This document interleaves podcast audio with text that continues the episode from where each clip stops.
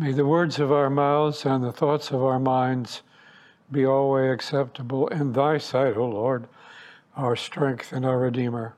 Amen. Most young preachers long for a clear call. Over the years, I listened to a great many of them who were trying to ascertain what their calling was. I wish I had a clear call, then I'd know what God's will for me was. And if I knew what God's will for me was, I would do it. Well, now, today, we're dealing with the case of a man who had a clear call, who didn't like it, and who fought against it. Jonah had a clear call. You go to Nineveh and preach there. He didn't want to go to Nineveh. In fact, he was willing to go to great lengths to avoid going to Nineveh. Why? Nineveh was the capital of the Assyrian Empire. Over the last two centuries, it's been visited by various archaeological expeditions, and now we know quite a bit about it. They were notorious for their cruelty. For example, they thought nothing of skinning people alive and using their skins for various purposes or for impaling them alive on stakes and jamming the stakes into the tops of the walls of the city and leaving their bodies there for the thought provoking benefit of anybody who might be interested. So you can see with parishioners like that why Jonah didn't want to go to Nineveh. I can understand that perfectly. What's more, this is a little more subtle. He was being sent to warn the Ninevites to repent or else. And who cares if they repent? They deserve whatever God gives them. Or to elaborate on that just a little bit, in my day, it would have been like being called to go to Berchtesgaden to have a word with Adolf Hitler and his friends, to warn them about their impending doom if they didn't change their ways. Or if you, that didn't faze you, maybe you might want to go to the Kremlin and have a word with Joe Stalin and his lot. Who wants to do that? And anyway, let's not tempt God to forgive them because you know what God's like. He might very well forgive them, and they were all horrible, wretched, murderous people, and they deserve whatever they get. Well, Jonah has a call, and Jonah isn't going to go. If Nineveh's in the east, and it is, he buys a ticket to go to the farthest end of the world, to Tarshish. Goes down to Joppa, which is a suburb of Tel Aviv, and gets himself on board a little boat, pays his fare, and crawls into his bunk. He's going to have a nice little ride on a boat on the Mediterranean. And they'd hardly got away, boat weighed anchor, set sail, when the Lord hurled a great wind into the Mediterranean. There was a terrible storm, and it was perfectly obvious to the sailors that the ship was going to sink. So they did everything that they possibly could to try to save themselves. They threw stuff overboard to lighten the ship, and they prayed, and they sat up on deck casting lots, the Bible says, which would be the equivalent of throwing dice. Jonah was down in his bunk asleep through all of this, and the captain made a tour of the ship to see if there was anything else that needed to be done, and he found Jonah in bed. Get up, you! Get up on deck. Maybe your God will pay attention to us. So Jonah got up on deck, and they invited him to join in casting lots. And after he'd thrown the equivalent of snake eyes a half a dozen times or so, they knew who was responsible. And they said to him, Who are you anyway? Where are you from? What's the reason for this problem? What's your business? And Jonah, who won't do what God calls him to do, is willing to testify. I'm a Hebrew, he says. I believe in the God who created the heavens and the earth. He won't do what God calls him to do, but you ought to hear him testify. And they said, What a wicked person you are, because they can see he's a phony. What he says and who he is are two quite radically different things. We just want to get to shore. What are we supposed to do? If you throw me overboard, everything will be all right, he says. A very magnanimous gesture. And so finally, after a brief prayer to God, they take him by the scruff of the neck and the seat of the pants and they throw him overboard. Now, if he thought he was going to get out of going to Nineveh by sacrificing his life for a group of pagan sailors, he was in for a real shock. Because God had prepared a special fish just for him. And when he cut through the surface of the water, the fish was waiting for him and swallowed him whole. And for the next three days and three nights, he lived in the belly of a big fish. Have you ever thought of what you would do if you had to spend a long weekend in the belly of a big fish? I bet you haven't. But you see, I've had the advantage of being a professor in a theological seminary for many years, and so I've been able to think about things like this. What do you do? Well, you've got a model for behavior here. You know what he does? He prays and he sings hymns all weekend long. And by Monday morning, the fish is sick of him, and I can understand that. He's a wonderful guy. He can testify to beat the band. He can sing every last hymn in the hymnal, and he really knows how to pray, but he won't do what God calls him to do. And the fish is sick of him. The fish vomits him, my translation says. The fish vomits him up on the shore. Now, God said to him, Okay, go to Nineveh and do what I tell you.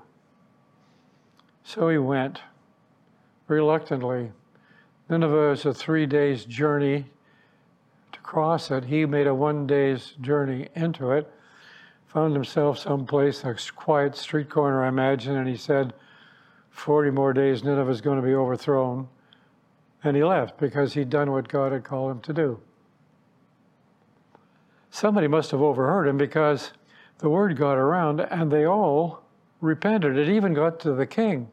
And the king makes this most remarkable decree, which I'll read to you because if I just said it to you, you probably wouldn't believe it.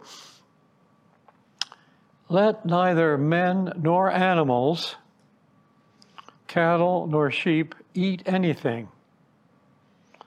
Let them not feed, let them not drink, let them put on sackcloth, both the men and the animals, and let them pray to God and let them repent. Maybe God may change his mind and we will not perish. And they did. Both the men and the animals put on sackcloth and they fasted and they prayed, and God changed his mind. Now, in this story, there are three elements that, that always amuse me, although maybe they shouldn't. But the first is the fish. This is a remarkable fish. It's big enough and commodious enough for a person to hang around in it for a weekend. So it's much bigger than any whale you can imagine. Not only that, it's extraordinarily gifted. This incident takes place in the Mediterranean.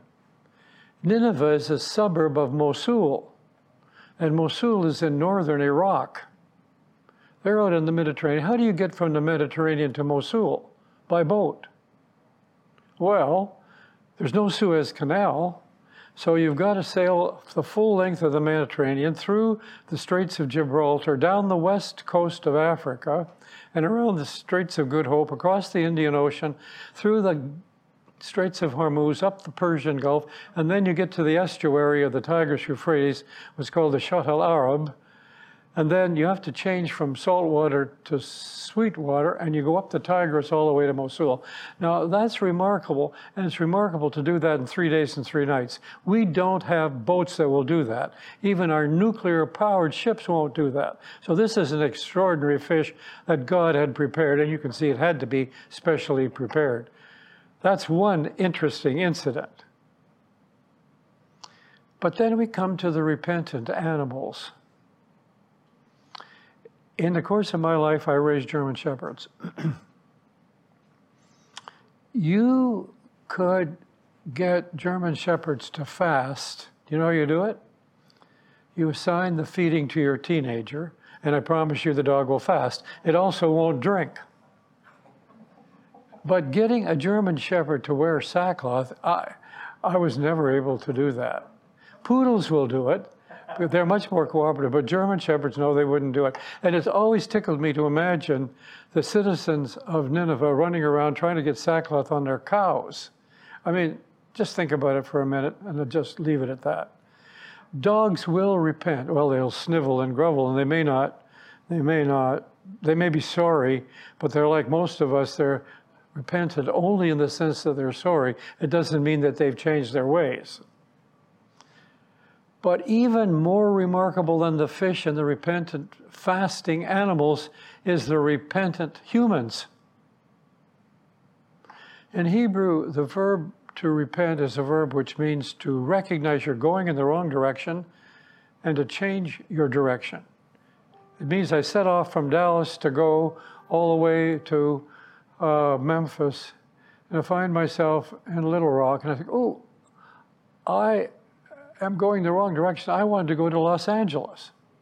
So I change my direction and I go to Los Angeles. But that's what repentance means. It means to change. Change, not just to be sorry. It means to change.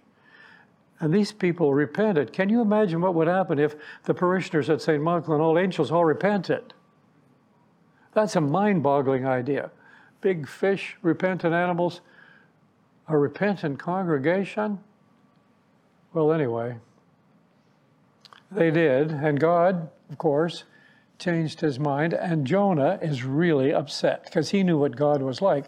He said, and this is really worth listening to Lord, isn't this exactly what I said you were like when I was at home? And isn't this the real reason why I didn't want to go to Nineveh? I knew that you were gracious and merciful and slow to anger and abounding in kindness and relenting of evil. Now, Lord, if that's the way you're going to be, I'd sooner be dead than alive. I don't want to live in a world where people like Adolf Hitler are not properly punished. I don't want to live in a world where people like Joseph Stalin don't get their comeuppance, or Mao Zedong, or you could name a whole list of those people who've been absolutely cruel. Judas would be a nice example. And the Lord said to me, Are you really angry? Yes. So he went outside the city and he sat out there. I don't know what the weather was like, but I know it can be awfully hot in northern Iraq, and it's not really an ideal place to sit and have a pout, even though religious pouts are the best. Uh, had to build himself a little shack, didn't work very well, and so the Lord played a trick on him. he had a plant grow up right there in the desert. It grew up over his head, provided nice shade for him, and, and uh, he loved his plant. He had a symbiotic relationship with his plant. And once he'd fallen in love with his plant, God sent a, a worm into the root of the plant and it killed it. And the next day, when the sun beat down on the plant, the plant wilted and it was gone. And Jonah was really upset. You killed my plant. And God said, You are really upset about the plant? Yes, you killed my plant. I'm really upset. I don't want to live in this kind of a world. You killed my plant. And the Lord said to him, Jonah, you're the kind of a person who really ought to be the president for the Society for the Prevention of Cruelty to Rose Bushes. But about human beings, you just don't care anything, do you? Not even for little children. You don't care. Augustine once said, that people who read the Bible and who come away with it not seeing that the essential message of the Bible is that God's love is universal have not understood it and they need to go back and reread it. Or as Paul puts it so bluntly in 2 Corinthians, in Christ, God was reconciling the world, the cosmos, as my friend Victor Furnish reminds me.